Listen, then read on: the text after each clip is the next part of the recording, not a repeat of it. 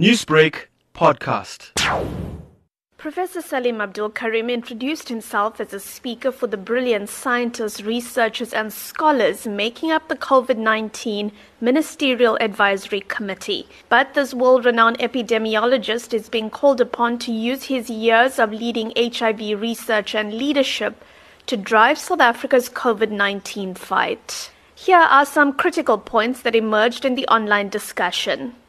Karim cleared up concerns around why infection numbers are increasing despite the lockdown, something that's been alarming South Africans.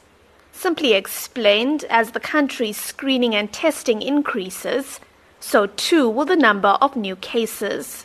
We have such a strong effect of the state of disaster, there's not much room for the lockdown to drop the cases even more.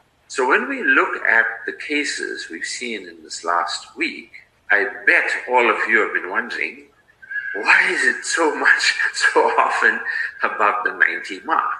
The problem is that we initiated a community health worker program.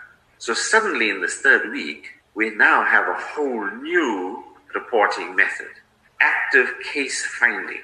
South Africa has set a target of screening 1 million people per week for COVID 19. Karim says in the last week, of the 1 million South Africans who have already been screened, about 10,000 have been referred for testing. He explains how healthcare workers are using technology to their advantage.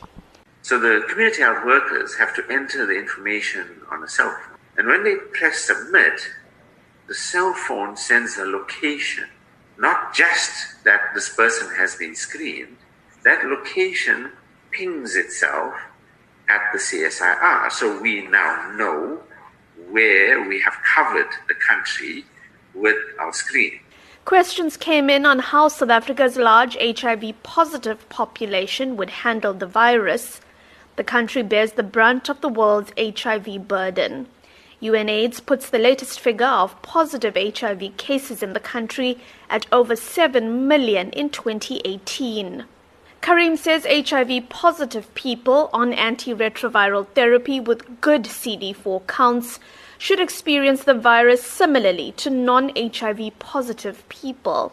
However, he says his concern is for HIV patients with a CD4 count below 300 and those who remain unaware of their HIV positive status.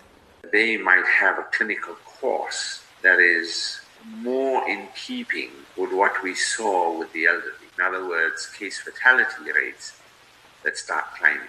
If that pans out, we're going to have a problem on our hands because there's a lot of those people. The two, two to two and a half million people in our country who have HIV and are not on ART, that probably somewhere around half a million have low CD4 counts.